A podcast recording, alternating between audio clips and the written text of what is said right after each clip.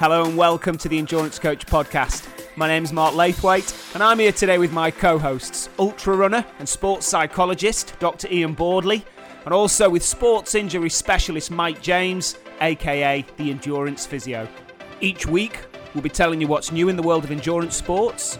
We're going to have some amazing guests on the show, and we'll be discussing how you can reach your true potential on race day. So sit back and relax. We hope you enjoy the show.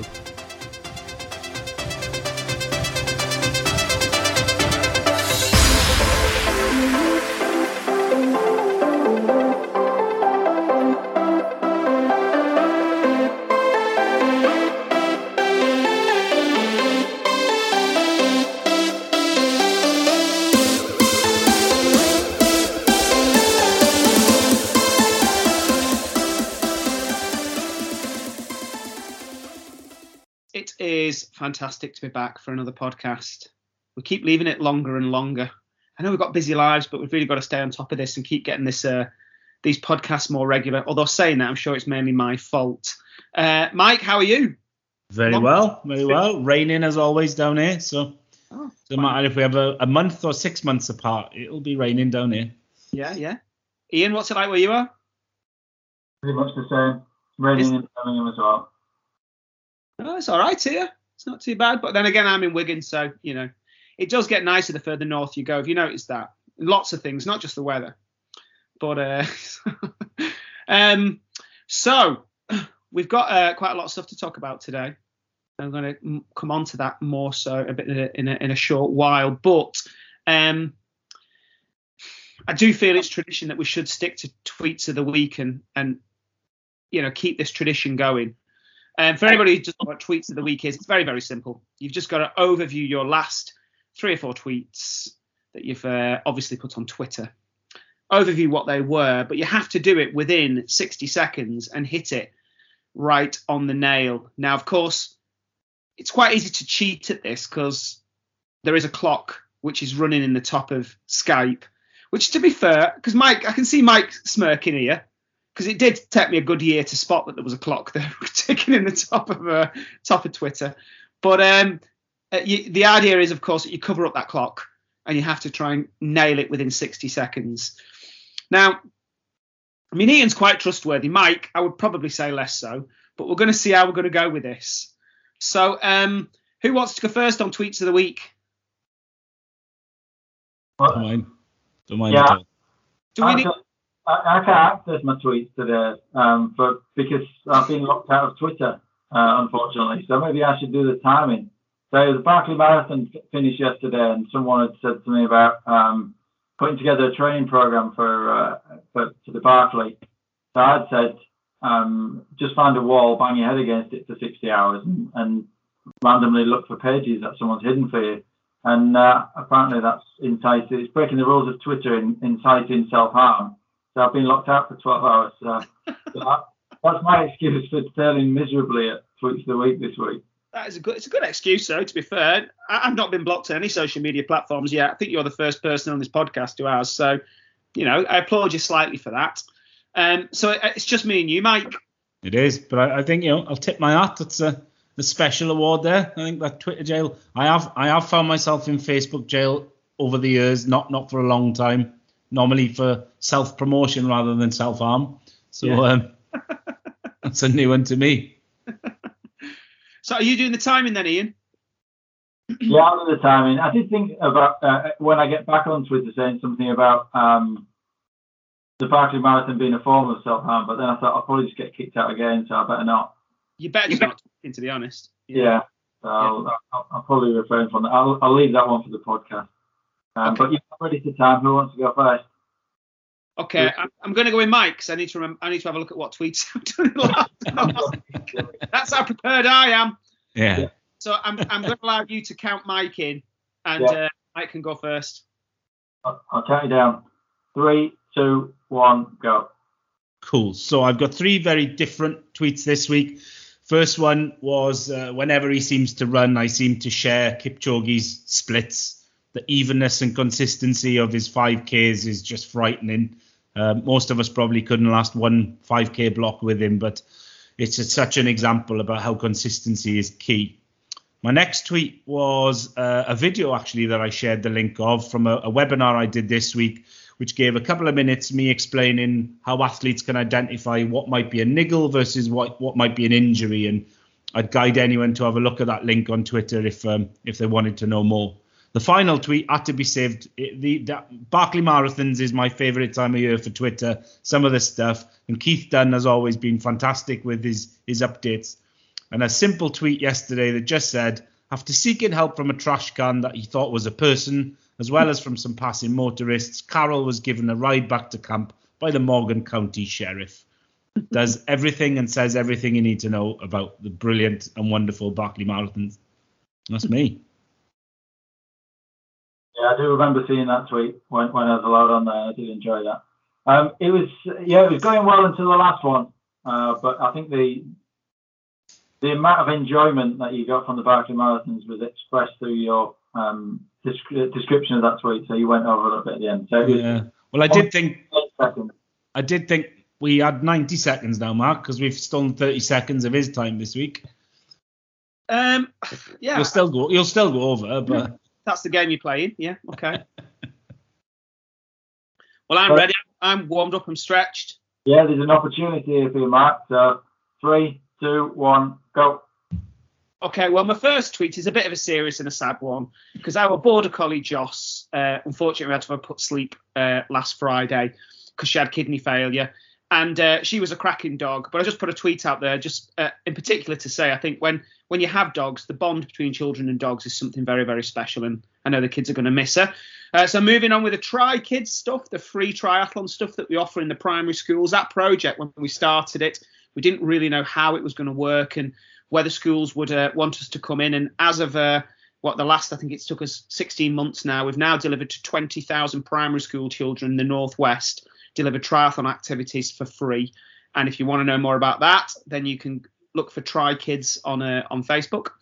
And last one, uh, a tweet to put out because someone who, uh, one of the coaching guys, was asking me, he was going out for a three-hour easy ride, and what should his nutrition plan be for a three-hour easy ride? And I just put a tweet out to remind people that if they really need to shove gels and bars and take loads and loads of energy drinks for a three hour easy ride or a 90 minute easy run, then they should probably just slow down and probably not focus as much on the marketing from these kind of products. That's me.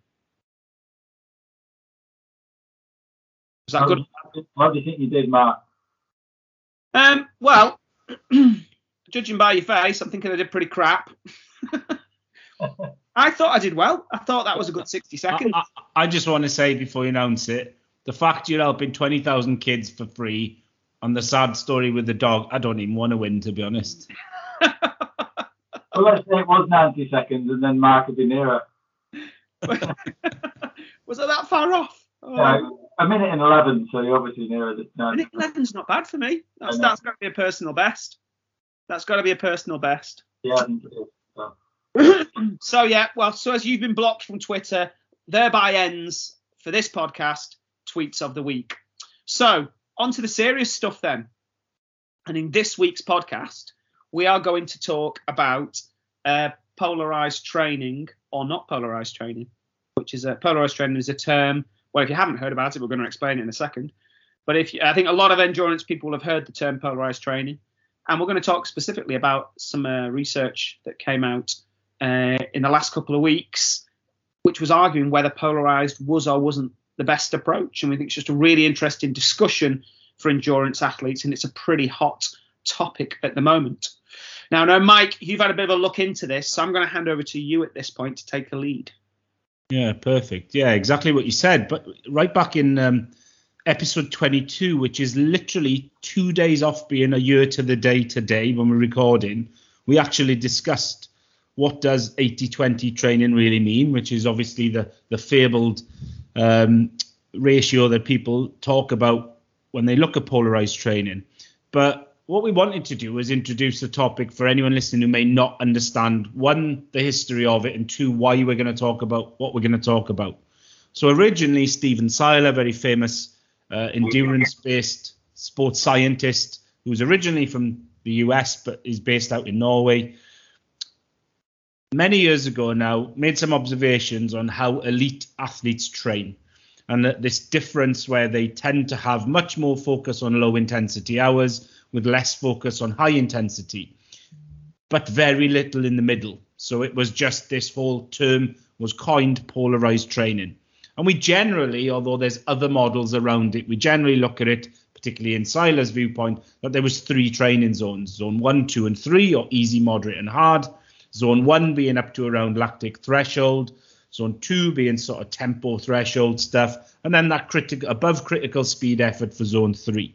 It was easily understood, and, and there was an ability to sort of sometimes normalize it by just explaining it in your ability to talk during exercise. Zone one being full sentence, very conversational. Zone two being more short phrase, and intermittent talks and then zone three being very much, you know, spitting out a couple of words here and there between gasps of air. and at that point, I'm probably talking 10, 15 years ago now, things were probably a little bit clearer when it came to polarized training. But as with anything, people miss or change their interpretation of um, definitions and understandings and things that are done. And for most of those endurance athletes, but also I guess the professionals involved, it became a little bit blurred. And it's often now that we see that, and this was where we talked about it last year, people have started to drift away from that original concept of what polarized training was. Probably one of the seminal points in the last 10 years was when Matt Fitzgerald wrote his book 80 20 Training, which was based originally on Seiler's work, um, but quantified that split between, by, by quantifying it to 80 versus 20% of your training, which in its own right has caused more confusion because is it 80% of each session, 80% of your overall plan? and it's caused confusion and it's now fostered this whole big debate of is it good or bad? Should we be doing it? It sometimes then has been deviated away from something similar, which is more that pyramidal approach, where rather than it being 80 20, maybe some time is spent in the middle, and maybe it's a 70 10 20 type approach. So, what's happened is in, in very recent times, last couple of weeks and months, two groups of authors heavily involved in this have decided to take um, polarized, pardon the pun, it's intentional, um, polarized evidence and analyzing it, and then interpreting what they think. And the two pieces of work that are, are due to come out in, pr- in print soon One's by Mark Burnley, an author, and et al. other authors. Mark is a guest that we've already recorded content with that we're going to hopefully be getting out soon. Uh, and that's entitled Polarized Training is Not Optimal for Endurance Athletes. And the second piece then is by Carl Foster and others, including Seiler himself which is arguing that polarized training is optimal for endurance athletes. So there's these two big seminal papers that are out or due to come out in, in press soon. We've got access to these papers. We've read them, analysed them, and effectively today we're going to discuss to save. Obviously, we welcome um, anyone rooting right through the whole paper to get into the weeds if they enjoy that sort of stuff. But we know that a, a majority of our listenership just want the common sense practical application from this stuff. So hopefully we'll be able to argue what's good in the for case, what's good or bad in the in the um, against case, and maybe find this happy place in the middle of. That's probably the takeaways from these two pieces of paper, as far as we know today. So um, over to you guys. I would just say um, one of the best things I saw on Twitter. I'm, I'm for the life of me trying to remember which which person it was now, but one of the guys, I think it was one of the authors actually of the um, one of the papers, and someone when this was posted on Twitter saying, you know, polarized training is not optimal. Someone on Twitter replied and said, well, if that's the case, why did Kipchoge um, do polarized training for his sub two project if it's uh, if it doesn't work. And this guy replied and said he didn't do polarized training. He did um, a lot of work in the middle ground. So the other guy replied back and said, "Oh, because you know him, do you? And you know how he trains." And the guy replied, uh, "Yeah, I coached him on the sub two project." and I really wanted to screenshot that, just save that, because I thought that was Twitter gold. but it's a good point because there is that assumption of what people are doing, aren't doing. Um, and I guess with some of this stuff, you know, we are seeing athletes now, high, high profile athletes, sharing some of their training plans, but we always have to have that little bit of skepticism that we don't, you know, there's a competitive edge and a, a psychological battle that goes on in, in that elite field that we don't often encounter in our world sometimes. And we don't know what people are sharing as true or false based on what their bigger picture thinking is around things. So um, we do have to be careful. I think is it I can't remember who it is. Who's the guy that um, Alan Couzens is sharing a lot of this stuff. Someone has just published all his training data. One of the skiers. But um, but that seems to be pretty open and honest. That one. Yeah, yeah, yeah. I mean, what's I think what's interesting as well is at the moment the the, um, the success of the Norwegian triathletes. You know, so Gustav Iden, you know, and and um, uh, oh God, what's his name? Olympic champion. My, my, um, Blummenfelt. Blummenfelt and and, and Iden, uh, people. And actually, what they're, they're, they're doing a lot of training, which is kind of threshold type training. It's definitely not polarized, and that's really well published. They're doing a lot of that, and similar stuff with um, Ingebrigtsens. Yeah. So, uh, so that's quite fascinating because there seems to be a lot of stuff specifically about the Norwegian athletes at the moment as well, and that definitely isn't polarized. Um, but um, but what I find interesting is for what I would say with the, the, polarized stuff, I think it's probably worth going right back to the start and defining it again, isn't it? What what people define as polarized training like you say, polarized training is either very, very easy or it's very, very maximal. And I found great success with that, um, especially over winter periods. And and from the first thing that I thought when I saw the papers, because what they were questioning is, is polarized training, so everything's easy, or there's a very small amount of maximal stuff. Is that better? Or is it better doing more threshold type work in the middle? Now, being realistic about this, if you look at someone's annual training program, I remember when I did my first coaching course, they were talking about going from general to specific in these kind of phases. On a natural 12 month rolling training program, it is quite likely that people are going to be doing both approaches. They will do polarized through the winter. And then as they come into the season, you would do more work closer to your race pace. So it would be if you're a marathon runner, for example, as you approach your marathon, it's pretty common that you're going to go out and do your whatever you want to call it, your tempo runs and run closer to marathon pace. If you're training for Ironman, you go out and do your Ironman bike rides. You'd have a specific block closer to Ironman pace. So I, I, I would argue this, whilst there's an argument of which is better, the polarized approach or using this approach where there's more in the middle ground, more thresholds, whatever you want to call it. Uh, my view of this is that, the, that there isn't an either or, and they, they both sit somewhere in a 12 month training plan. You've just stolen everyone's thunder on the overall conclusions. Thank you very much. Oh, is that was that your? Oh, oh I've just ruined it. Thanks for listening, guys. okay, thanks for listening. Ian, as far as um, as far as your interpretation of the two, what um, should we just split them into for and against? Sort of the things that are for polarized training, which yeah. is obviously what the paper that argues it is optimal suggests. Yeah. Then maybe just go into the the polarized isn't uh, optimal, the against arguments, and then see what the com- conclusions are. Yeah. Okay. So yeah, I think that also, also to draw up some of the sort of key conclusions for people. I think in terms of you know guiding and informing your own training. I think is some of the important. I think there's some important messages come through in both papers. So they don't always disagree with one another. That's the thing. I think they're not necessarily opposing each other on everything they say, are they? Which it, it, when you read the uh, the title of the papers, you expect them to be uh, in opposition to one another, but there is quite a lot of common ground, I think. Uh, and that that's probably where the, the, the, most useful guidance is for, for athletes because it's where there's definite agreement on um, you know what can be helpful in your training. Yeah. Um, so what, what, did we what did we see that were were four arguments? What did we see that um, potentially would steer someone that a polarized approach may be better? I mean, I'm just coming away from the paper and just thinking of my own experiences and focusing on the paper and what it said in the paper for a second. I mean, the reason why I use a polarized approach, certainly in winter, is I find with amateur athletes that they they're probably not doing enough volume that they should, and they're probably not doing it easy enough. So by polarizing saying, look, everything that's easy needs to be below aerobic threshold. It's got to be easy. And this is the way that will enable you to build up more volume because people are trying to build up volume and they're failing to build volume because they're doing it too hard.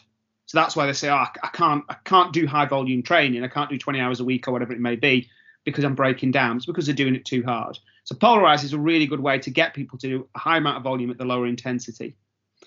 And then obviously you've got that small amount of intensity mixed in, the really high intensity stuff in a very, very small percentage.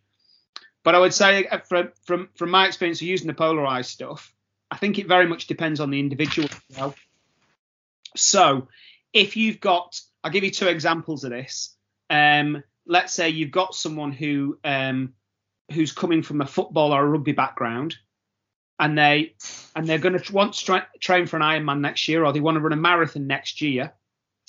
If you look at the polarized approach, which is, for example, how much power can you push for a very very short period of time, and compare that to doing six seven hours at zone one, for example, on a bike, you'll probably find that the guys who've come from team sports, for example, probably can already tick the box and crank out a huge amount of power or a good speed for 10 or 20 seconds.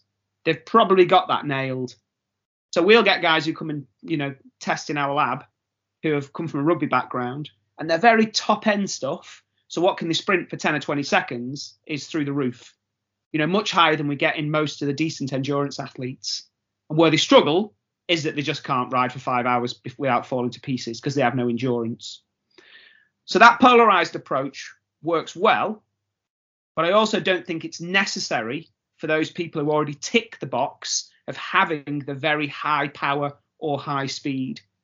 So for those guys, they're probably just better just doing aerobic volume. They probably don't need a polarized approach.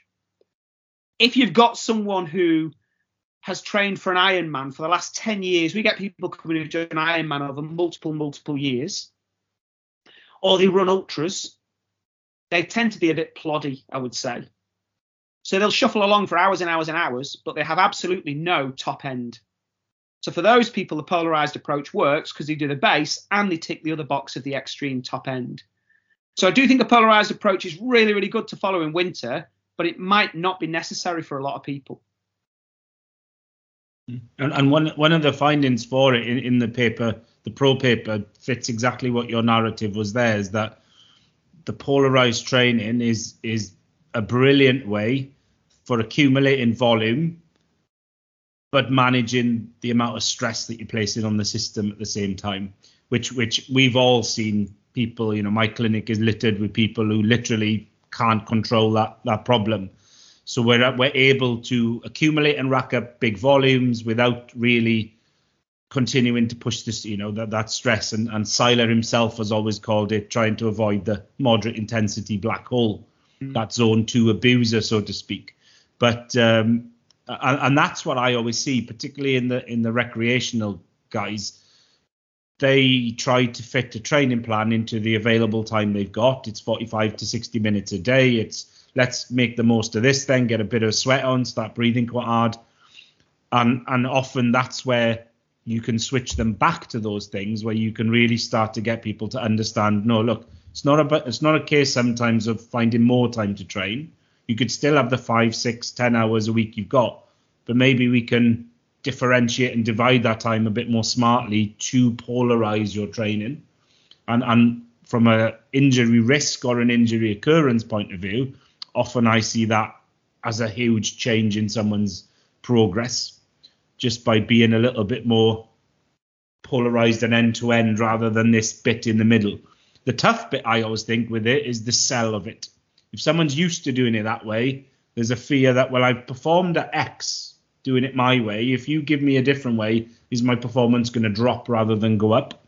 And it's a big change sometimes. It's a tough tough change to make with some to do a bit less some days and work less hard others. And the ones they do work hard is actually a bit of a shock to the system as well because it's harder than they think was hard. Um, but um, but it's a very nice way to to control someone's training. But I'm in complete agreement with you, Mark, that um, the problem most people is is they pick it up and think that's the 12 month plan. And, and actually, as you said, it's it's very good and very um, suitable at certain points of the year. Uh, weather update down here, we've gone from rain to storm. So bouncing down outside the window. At least we haven't got that. No, I think that, I mean there, there is some general agreement across the two papers, and it's definitely in terms of the benefits of a, a large volume of low intensity work. It, it's the composition of that remaining 20% or the uh, the part, you know, the high intensity bit where there's probably the difference in opinion, but also some disagreements in terms of how they defining that component as well, which is, is what's led to that sort of introduction of that pyramidal um, term. Because obviously the polarized gives this view of a, very large spike in the low intensity, you know, a reasonable size spike, you know, the 20 in the high intensity, and then nothing in the middle, which is probably the that's probably the certainly the, the weakness of the um, the, the, polarized approach in terms of how it's been defined in the past, because it, it gives this impression to people, doesn't it? The strength of it is it's really emphasized and encouraged people to do much more of the low intensity stuff and the, and the high volume work that's needed. Um, what what might be problematic, and also the other thing that's important um, to sort of build on what Mark said earlier is considering what the event is that you're targeting. So Mark said about becoming more specific as you're working towards the event. You know, is that event a you know a, a five or a 10k, or is that event an ultra marathon? And the, the composition and the way that that's set up is probably uh, you know, and where you where you focus your attention as you get towards the event for the high intensity stuff is probably going to differ markedly across those different events, and it might mean um, that a polarized approach where you have got you know, most of the higher intensity stuff being at the high end. Um, if, if you for the shorter endurance event, that may be appropriate. Whereas if you're targeting a marathon or um, uh, an ultra marathon, you'd probably be much more in that middle ground uh, as you approach the event uh, and more in the threshold work. But it is interesting when uh, when you see the assessments across the two papers in terms of the basis for this, because a lot of it is from the sort of observational research, and as we mentioned, where, where we've got data, we've got studies that have looked at actual training programs and where the um, where the volume of intensity across different the three primary zones that that Mark, uh, that Mike um, defined earlier. Um, obviously, there's some problems around measurement of those and how that's assessed and how that's done in the observational literature. Um, because it, you know, do you do that based on, you know, what are your criteria for when people are in certain zones? And uh, if you do it based on, say, heart rate, then it's impossible to get to, you know, zone three without going through zone two. So you're going to do a significant amount of that work in there anyway. Uh, it's really about, I think, but if we're thinking about how we inform and guide and plan our training. It's about what the focus of the training is, isn't it, for that day rather than you know where our heart rate ends up being, because that's going to be influenced by other factors such as the weather and our uh, you know, what training we've done in the days leading up, our current training status and so on is all going to determine that. Um, but I think where the two agree is definitely that you need to put a volume of the low intensity work, and then that is helpful in terms of recovering from the, um, the higher intensity work. Um, something else that, I, that wasn't sort of so explicitly covered for me in, in the papers, but I think is an interesting point of discussion is when you're doing that, uh, you know, that large volume of low intensity work, you can still be working reasonably hard to sort of push up towards lactate threshold. You know, when you so you've got quite a broad span between sort of the very lowest intensity and then just before you get into that second zone. I, I, didn't see a lot of evidence, and I certainly didn't see a lot of arguments for the benefit of potentially pushing towards that line. And I can see definite benefits in terms of you know, lack of stress on the system um, and recovery from harder efforts in staying towards the lower end of that.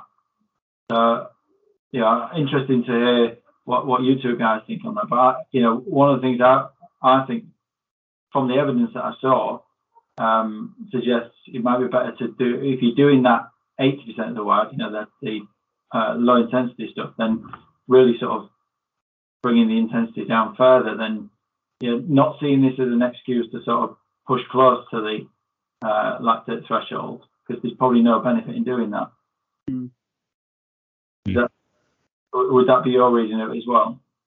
Yeah, absolutely. And uh, you know, it is it is. I think it might be Seiler himself who was you know your easy work can't be easy enough, and your hard work should should be harder than you think it should. So um, so so that's that's the key. And there's a lot always bandied about about the um, African distance runners about the pace that they actually do their slow runs at. You know, it's it's 10, 11 minute plus sort of pacing, and we all know how fast they normally are. So so sometimes it's a shock for a lot of athletes to think, well, do you do you understand how slow I have to be running to be there? mm. that that's not a productive run. So there's a there's almost a mindset thing with this for people to understand that um, that it is it is about controlling speed more than sometimes understanding if the speeds are or the percentages of those speeds are right. I think it's probably a, a fair point to if there's listeners sitting there thinking, well, what's the case against? If they haven't read this paper, these papers, and they're thinking there's some some shock and, and all sort of counter argument, it's probably uh, a fair time for us to say that, in essence, the main argument from the against isn't that there's anything wrong with polarized training. It's more that it's probably not actually polarized training in its true sense. That it is much more the interventional studies and the things that we've used to say that polarized training is optimal are in essence by default, as we've already touched on, more pyramidal in their approach than than actually true polarized. So so it's not it's not so much that there's anything else we're probably from these two papers gonna pull out some new training system and go, no, ignore polarized, this is what you want to do. It's just more, as you've said, we, we, we can't really avoid the middle zone we can avoid being in it for for long periods of time intentionally, but um, but it is more how you understand, interpret, and apply a, a, a polarized slash pyramidal approach, which is what Mark kicked the whole thing off at the start with, was saying that you know it's about which time in the year you manipulate those numbers that add up to 100% and what you're going to do with them. But then, as we've started to say, it's about understanding how fast or slow those or hard or easy those sessions should be. I, I mean, I still don't think people get that. With the, the, I see you you kind of referred to it earlier about the problem with saying polarized approach and then 80-20 because 80-20 obviously implies that 20% of your training should be hard. And I think if you're following a true polarized approach, it isn't going to be anywhere near 20%. You know, to do 20% hmm. of your training hard, that's probably not going to be polarized. Yeah, and, and, and I, I meant to I meant to make a note on this, but I, and I've forgotten it. But the actual 80-20 number isn't really a physiological premise we've pulled. 80-20 is a principle that comes from finances and economics and other areas that has something about 80% of time and effort should be on this and 20 on that. And it's sort of migrated across that we've just called it 80-20 principle. Yeah, yeah. But I mean, I, I, I think it's it's worth just kind of clarifying when you, we talk to people about that if you're saying X amount should be easy and X amount should be hard, or in polarized training you should be doing it easy or maximal, just what we mean by that. So if you say to people it should be either really easy or it should be really hard, then someone can quite easily perceive really hard to be, well, I'll just go and run flat out for 20 minutes because that's really hard. But that wouldn't fit into a polarized training plan. So polarized training is very close to maximal, or it's very, very easy, isn't it? And as Ian just kind of said, you know, below this first lactate threshold, I think it's probably worth talking about thresholds as well, because we use those terms quite a lot. I'm not sure people fully understand them, but it's either very easy training, so that kind of zone one stuff below the lactate threshold. And interesting, we say on said people, the coach, how many people have said to me, so if my upper zone one is my lactate threshold one or aerobic threshold, or whatever term we're using, you've got to stay below that aerobic threshold or lactate threshold. Um, if I push right up to it, how far can I push to it? And psychologically, it's always so. Can I push right up to it? Can I get if I'm one beat below? Is that okay? It's like you know, it's meant to be easy, and you're already asking how far can I push it? How close to lactate threshold can I get? Just chill out. You know, slow down. You'll be able to do more volume. You'll be recovering better, but they just don't see the benefit unless they're hurting. So people are question it not all the time. So easy stuff should be easy. It should be, you know, in that zone one, below that aerobic threshold, below that LT one, whatever you want to call it. But the hard stuff should be absolutely maximal. If I'm doing a, uh, we've got our guys doing polarized swim sets at the moment, and the swim sets can be up to 4,000 meters, and within the, I mean, a maximum of 500, sometimes only 250 meters of, of hard work. So it might be 10 times 25 meters. 25 meters, absolutely maximal personal best for 25 meters, followed by seven lengths, really easy swim just to recover from it. Repeat that 10 times. You know, it, that's 2,000 meters, but it's only 250 meters of maximal work, and then with warm ups and everything else. So it's a very small amount of, you know, 250 meters of maximal work in a what is otherwise a 4,000 meter aerobic session, you know, all, all at relatively uh, lower intensities. So I think when we talk about 80 20 and we talk about it's got to be easy or it's got to be hard, what are we defining as hard? You know, is it running one mile repeats? Is it going running a 5K really hard? Is it doing a 20 minute bike test really hard? And polarized is a is supposed to be either maximal, i.e., very, very short duration and maximal, or it should be very easy below that aerobic threshold. Yeah, no, it's got to be pretty short, pretty short reps for it to classify as sort of um, above critical power, because that's what we're talking about in zone three, isn't it? Yeah. Uh, so it needs it's it's it's your repetition work when you're doing short reps with, with uh, and intervals with recoveries in between. Um, anything that involves sort of an extended period, although you know it might feel hard when you're doing it, physiologically you're in that middle zone, you're in the threshold zone. If you're doing a tw- you know if it's 5k or a 20 minute effort or anything beyond that, then you you almost certainly in that middle ground. Yeah. So um, polarized is referring to intensities, isn't it? Your intensities are polarized.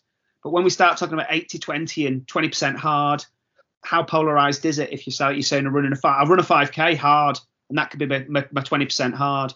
But 5k is not that hard compared to running eyeballs out for 30 seconds or a minute.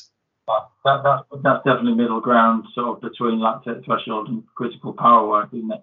Yeah. You know, if you, uh, one of the most interesting parts for the sort of you know, uh, polarized training is not optimal paper was that they presented in figure one. We mentioned earlier about the observational research and looking at how people's um, uh, training maps onto that. You know, we're talking there about 80 20 and what volume actually was in zone one. And in figure one, they actually plot out um, those percentages from um, eight studies that they've um, selected. It's quite interesting. So for for the zone one work, it's probably the probably the lowest for any of these studies is around about 70%, and the highest is 90%, and the others obviously fall somewhere in between. So I would hazard that the, the average somewhere in that is around about 80% across those eight studies. But then when you look at zone two and zone three, it's actually zone two that is the next highest, and zone three is the smallest amount of work. Uh, and obviously, these are observational studies with uh, elite athletes, with the assumption being that you know if we understand how elite athletes are training, then that can tell us what might be most optimal. But they do they do acknowledge in the paper, and I think this is in the polarized training is optimal paper. They they acknowledge that this is for endurance athletes who are uh, you know um, who have been training for got a good training history. If you're quite new to the sport, then maybe um, a, a, a, different approach might be more beneficial. It might not need to be so so polarized. But actually, when you look at this figure, it's more pyramidal than it is polarized.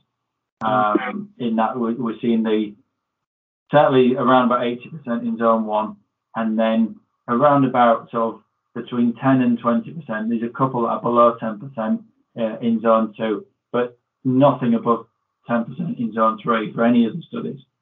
Mm. So probably the highest, probably around about 8% um, of zone three work in any of those studies.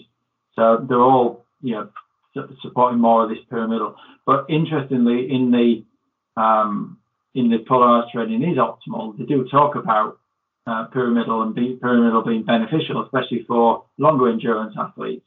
Mm-hmm. Um, so I think there's been a slight shifting in the definition at some point in that you know, the, the team polarized as being a contrast between zone one and then higher intensity work. Um, but it does make it does make the differentiation between sort of pyramidal and uh, uh, and polarized. Um, but the, the where the common ground is in the agreement across the two is that certainly for a lot of athletes, this pyramidal approach is maybe uh, more optimal. But it's interesting that when um, that analysis was done of the observational data, what you actually see is pyramidal rather than polarized. Mm. you know, when you're talking about pyramidal, yeah. you're talking about people basically doing high amount of low intensity volume, yeah. small amount of max, max, like very hard maximal work, but also doing some threshold type work, as you might call it, in the middle as well, aren't you? So yeah, a mix of those three. Yeah, probably twice as much in the middle ground, sort of threshold work, um, yeah. of high intensity, but then you know around about 80% in, in zone one. Mm. Um, is how it sort of cuts up. Because I guess most people who are kind of in race season, or you know, it could be in, if they're runners, it might be in cross country season in the summer, or track season in the sorry cross country season in the winter, or track in the summer. Then I guess you know that that's what you most commonly find at a local running club, isn't it? That to have that easy mileage, but they're probably doing a threshold type session and then maybe a faster type session throughout the week. You know, that's probably something that a lot of people are familiar with that approach, isn't it? Yeah. Yeah, it's, it's really what people do in that uh, they're training outside of the, the club work that where probably more of the training mistakes are made because they're doing they're, they're working too hard in those other sessions that are not allowing them to recover. And um, because even the uh, threshold work and the work in the middle ground, you still need to be recovered for it and rested for it because you you're not going to be able to either that's going to be very taxing for you if you're doing it when you're already very fatigued, or you're not going to be able to do enough volume of it because you still might want to do you might want to do you know two threshold reps or three quite extended threshold reps in a session. You might not be able to do that if you're not recovered. Um, so it's really the, the, intensity at which you're doing the rest of your training that's probably the key part to take on this. And then focusing where you put that. So the, the, balance between zone two and zone three, depending on what you're training for and where you are in the training cycle. Yeah. I I wonder whether part of the takeaway we want the listeners to have is more. I think people get polarized, and I think people think it's something they should probably do. But part of the reason, or one of the things that's come out from the 20 odd years of polarized training, for all its benefits, is we've sort of demonized this threshold. And we've start, started now to break down that myth a little bit that it isn't all bad. It's bad if it's perhaps all you do. But actually, you could feel a bit more comfortable and safe spending a little bit of time there, as, lo- as long as you're not, you know, redlining it and and and falling perhaps back into more of a, a polarized approach, but a smaller margin, like a 60 40 plan.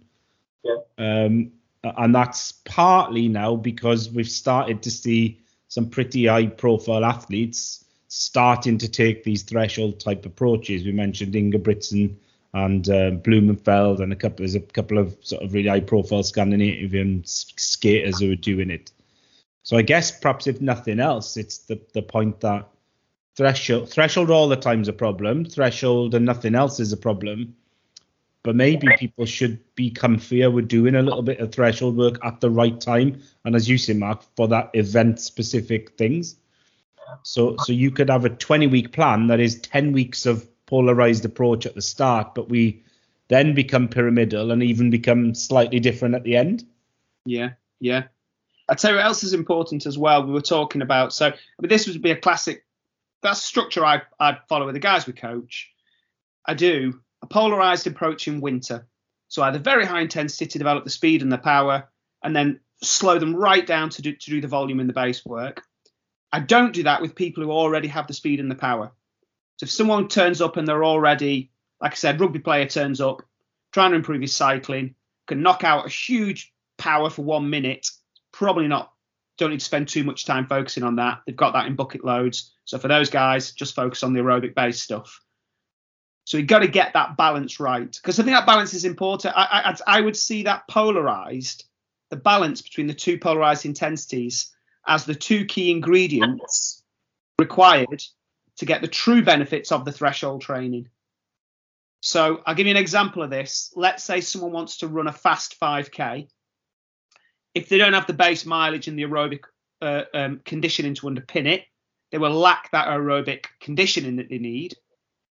But also, if they're just slow runner, then they won't have that basic speed. So you see people trying to run fast 5Ks and they're just not quick enough. They can't run fast over 200, 400, 800, whatever. They're just not fast enough, full stop. They're not quick runners.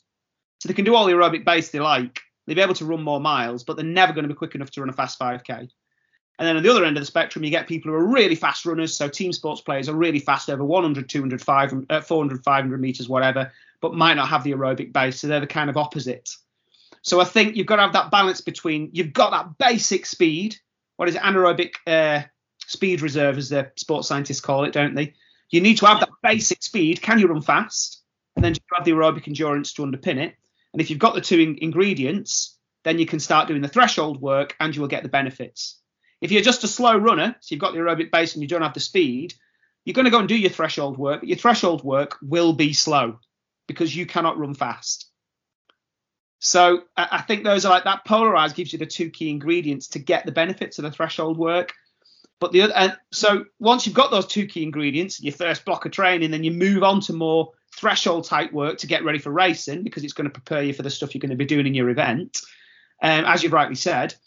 And you just mentioned then about the Norwegians, uh, that how they're um, they're doing more threshold type training. But again, I think what's important to emphasise with that is when we talk about threshold, what are they referring to? Because there are so many thresholds in sports science that really confuses people.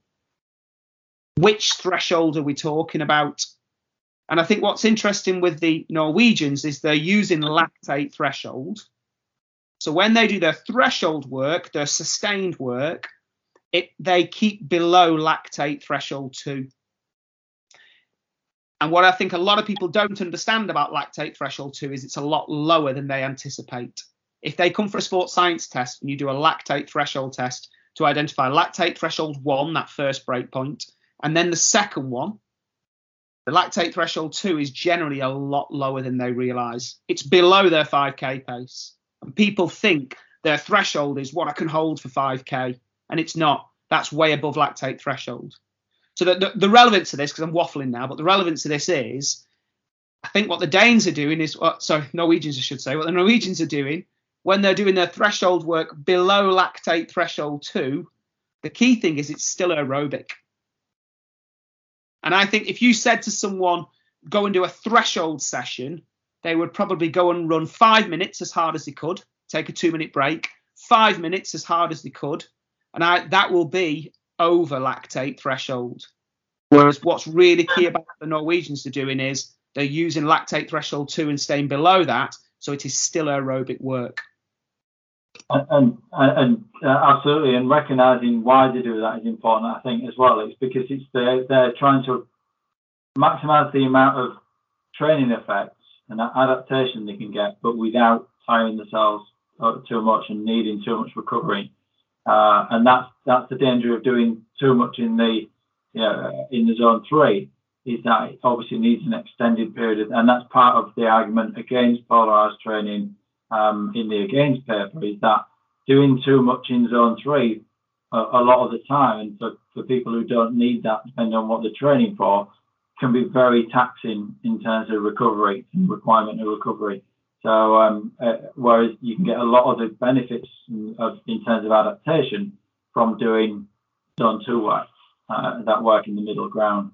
So it really is it's between that sort of first lactate turn point and your critical power is what the um, defined as that middle ground. And it's when you step over that that you're going to start needing um, extended um, recovery time um, to, to, get over that before you can then do another high intensity session Whereas if you do limit it like the Ingebrigtsens in that middle ground, you probably do more of that.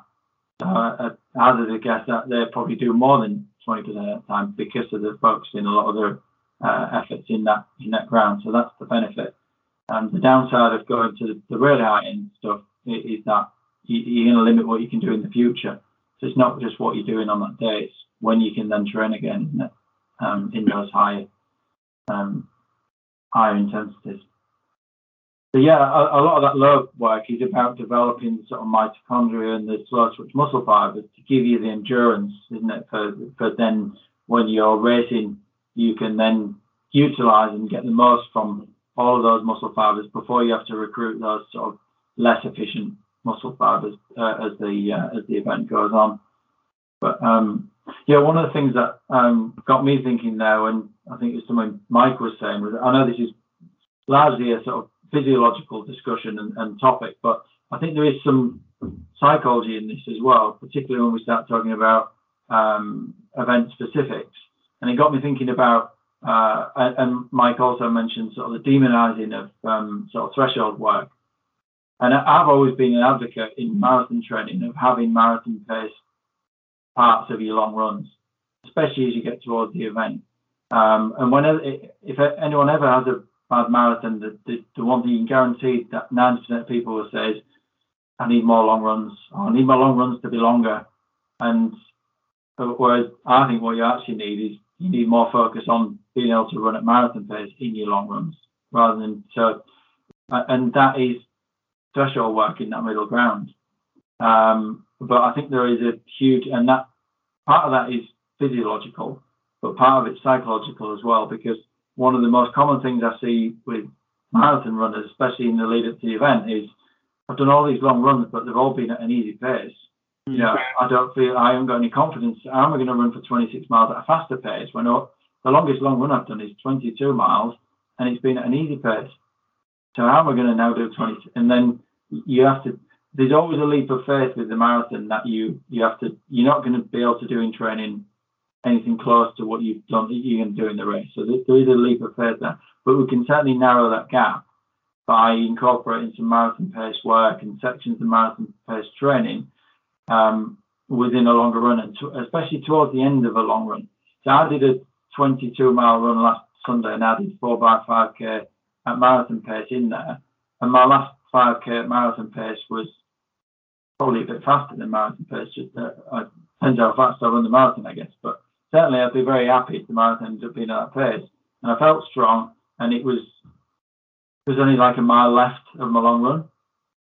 That it's those blocks that I find you get the most confidence from because you're running at that pace, very close to the end of a, a run that's you know over two and a half hours long and, and approaching what your actual marathon uh, event will be. So you know that middle ground is very important from a psychological perspective as well. I think because the majority of the events that uh, our listeners are going to be running, that's probably where the race pace is going to be in that middle ground and not the absolute, you know, sort of balls out uh, zone three stuff. Yeah. Which, which you know, the de- the definition again, which we were chatting about there.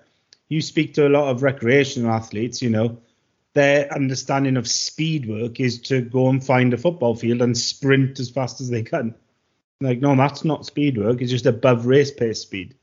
You know, and, and on the psychological thing, although you don't see a lot of of athletes employing this in a widespread way, the most psychologically confident and prepared athletes I've ever come across are normally the ones who do something like Canova training.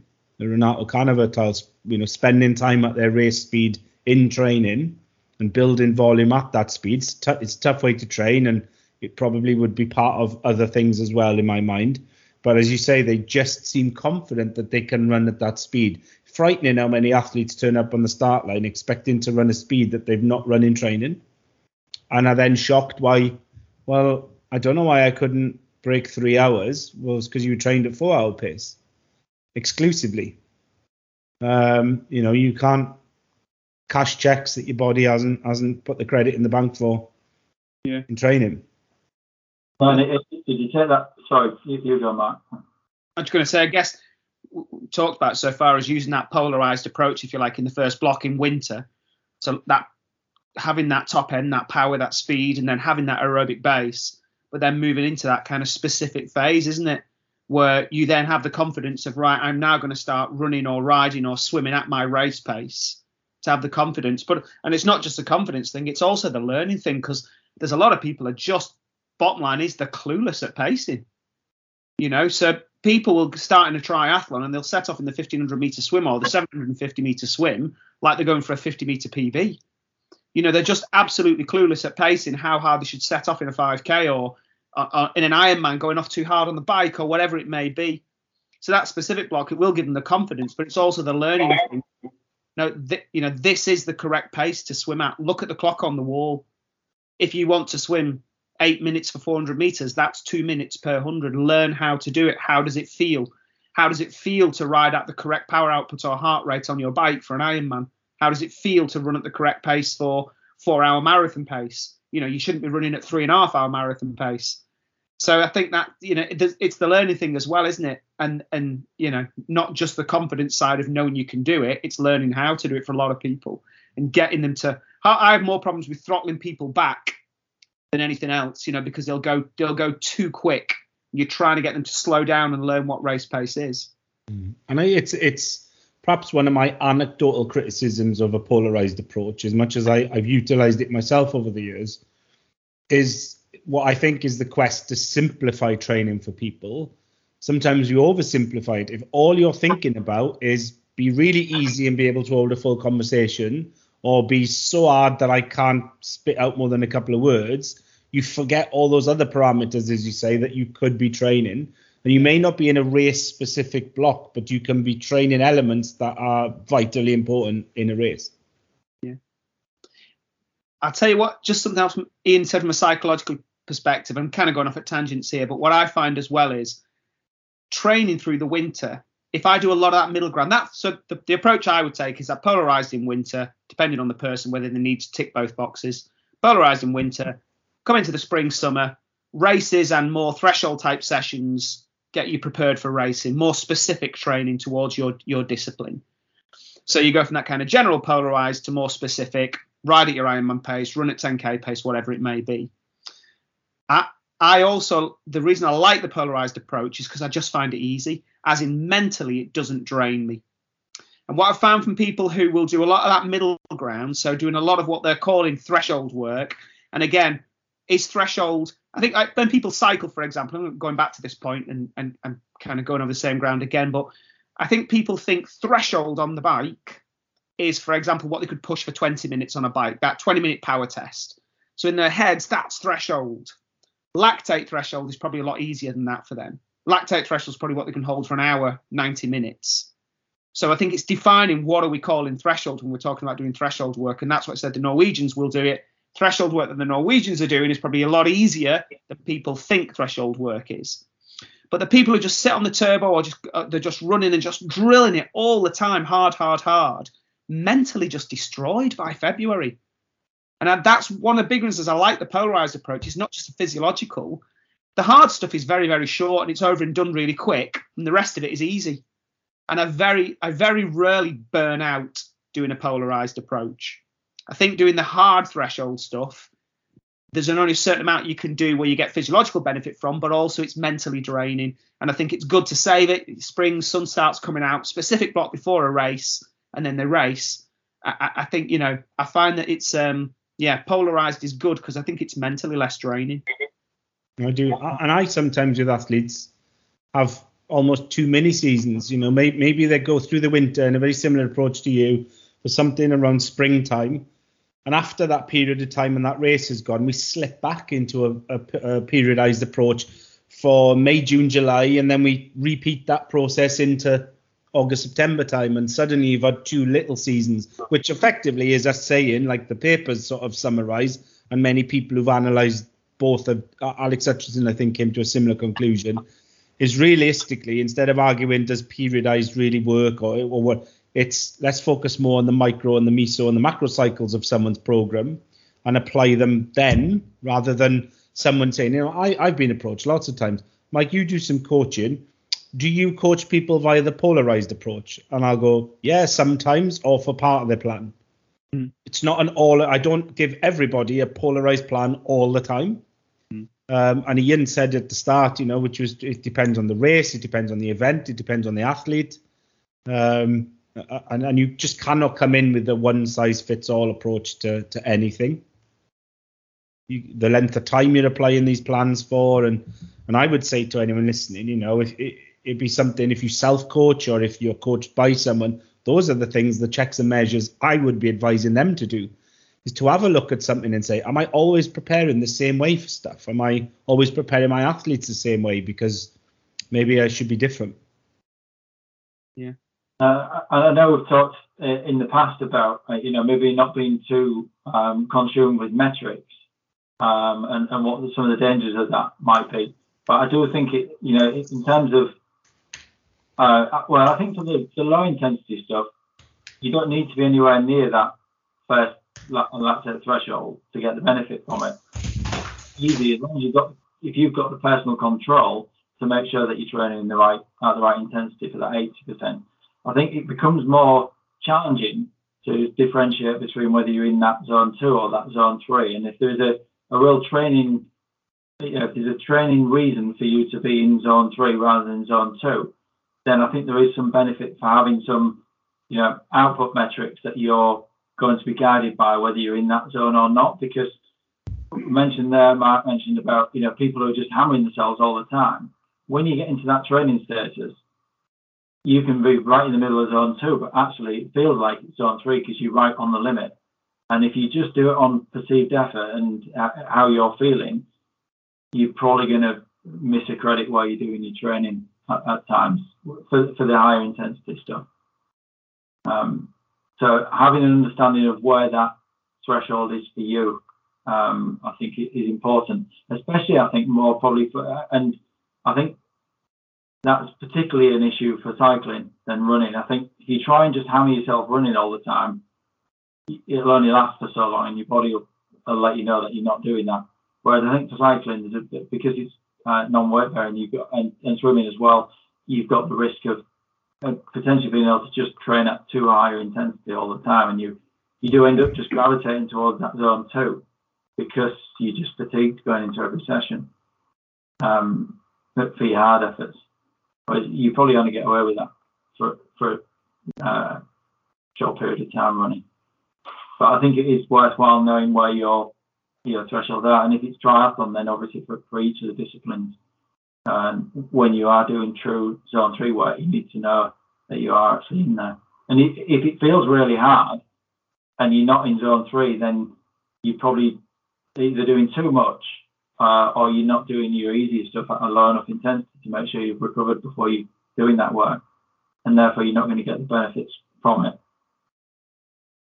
I think it's such, such, such a key point we said about between discipline testing. Um, and likewise, for people on an extended sort of program of events, retesting, because as you improve and you get better, or you have periods of time off, those zones and those those parameters will change markedly. And what you think was once, yes, the accurate where you need to be, they changed, they're different, and now it's completely ineffective.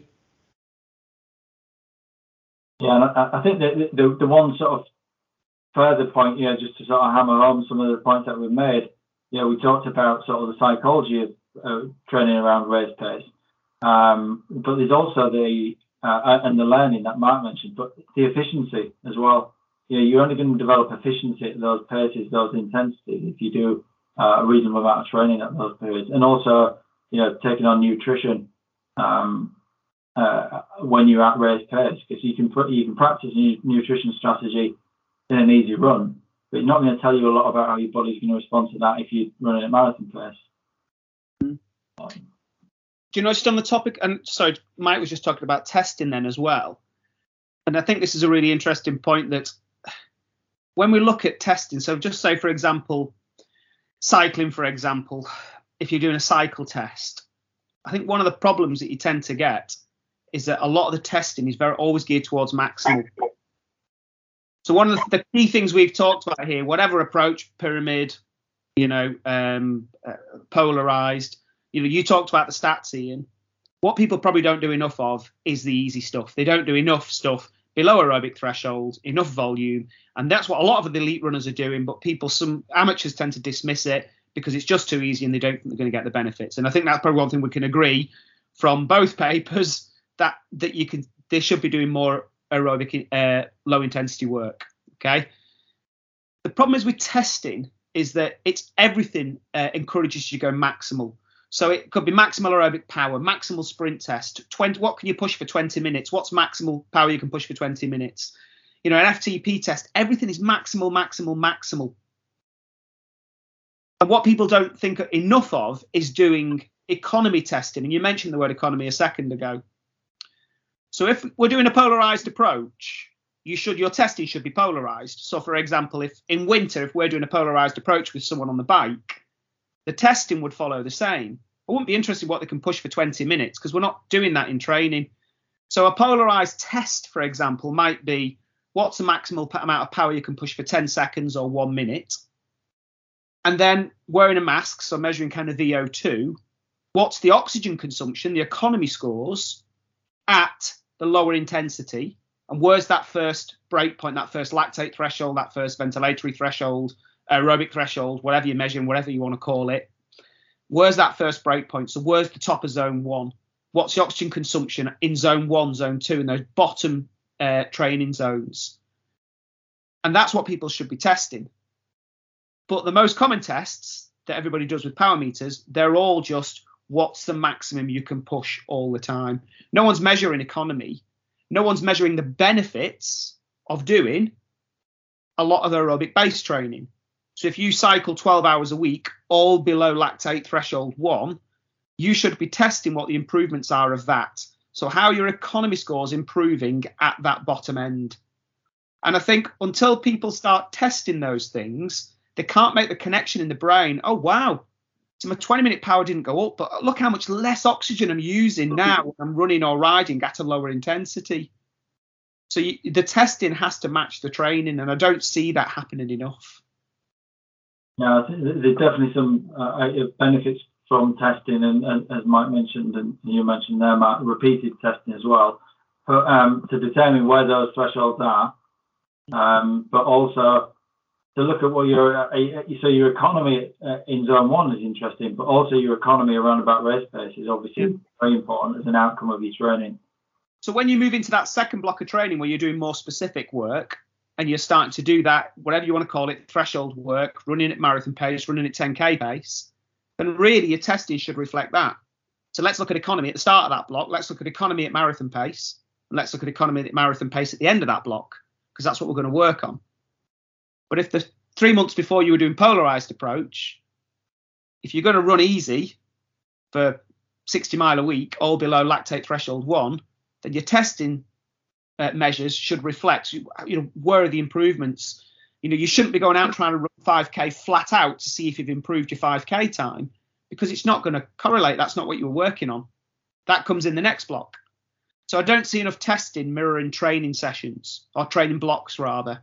So in what we do, and we're doing the polarized approach, our testing, we are looking at oxygen economy at those lower intensities. Are they becoming more economical at that bottom end? Because that's the kind of training they're doing. What we're not doing is saying, oh, has the VO2 max improved? Well, it probably won't because we're not doing anything hard, you know, sustained.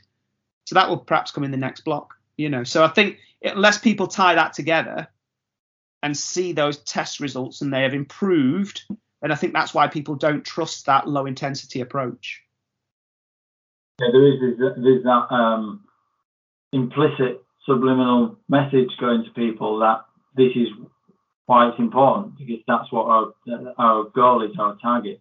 Yeah. Um, if they don't match up, then if people will gravitate towards doing the work that will, yeah, uh, what they perceive will benefit what they're going to be tested on. Absolutely. If you're judging your your improvement by your FTP or what you can push for 20 minutes, if that's what you're judging your improvement by, then you're probably going to do a lot of sessions around that intensity, all around your 20 minute power, because that's what you're trying to improve. So subliminally, you will be drawn to that kind of training. So the testing you're using will influence the type of training you do. That's subliminally, definitely. Well, I think we've got some yeah, we've got some uh, really sort of good take-ons, haven't we, and sort of conclusions that we can draw from across both papers. I think, mm. um, and one of them is definitely that yeah, a significant majority of your training should be at really easy uh, intensities, and, and they're definitely both in agreement with that. And that's probably that can probably stay consistent throughout the year, can't it? Mm. Um, that that bit probably doesn't change that much, but it's probably the the balance between zone two and zone three that is the one that way we're tailoring things depending on where you are in the training season and, and, and what your uh, end objective is. But that, uh, we, what we also need to sort of periodize alongside that is what our objectives are and what we're testing ourselves on and testing progress on as we progress through as well and making sure that they're in alignment. Mm. Mm. But, Yeah, I, I think you know polarized is great, but it's probably not the only approach, and it's certainly not the devil. And likewise, you know, don't don't when when we've advocated today that threshold might not be as bad as you think, we're also not giving the green light that that should be breaks off and just go nuts with that. You know, it's it's, it's horses for courses, and and the same horse might need a different course at different times in the season. Absolutely. But- Anything else from you, Ian? I, I need to say that I think we've probably ended up being more towards the polling. If you read in the two papers, we're probably more towards the polarised trend. It's not optimal, but there's um, there's probably common ground from both of them that um, we're consi- that are consistent with what our conclusions are as well. No, I think, I think we've covered everything. Anything else from you, Mike? No, it's nothing. I think I think what we um sometimes don't push a lot on, on the podcast is you know for, for someone listening please do comment on these things if you've if you've seen us share these on social media or on twitter and you've listened and you've got thoughts not just whether you like or dislike the, episode but the stuff we talk about do you agree with it do you disagree if you've got your own opinions gives us things to continue talking about in future episodes and again if anyone's listening and they've got some really strong thoughts and they'd love to be a guest to come on then let us know. Let us know, and, and uh, we can develop these talks. We can always have a part two on on any episode if it's needed. Super.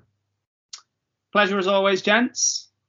Um, I look forward to our next podcast, and hopefully it'll be sooner than the time gap before this one. Speak to you soon. Yeah. Cheers, guys.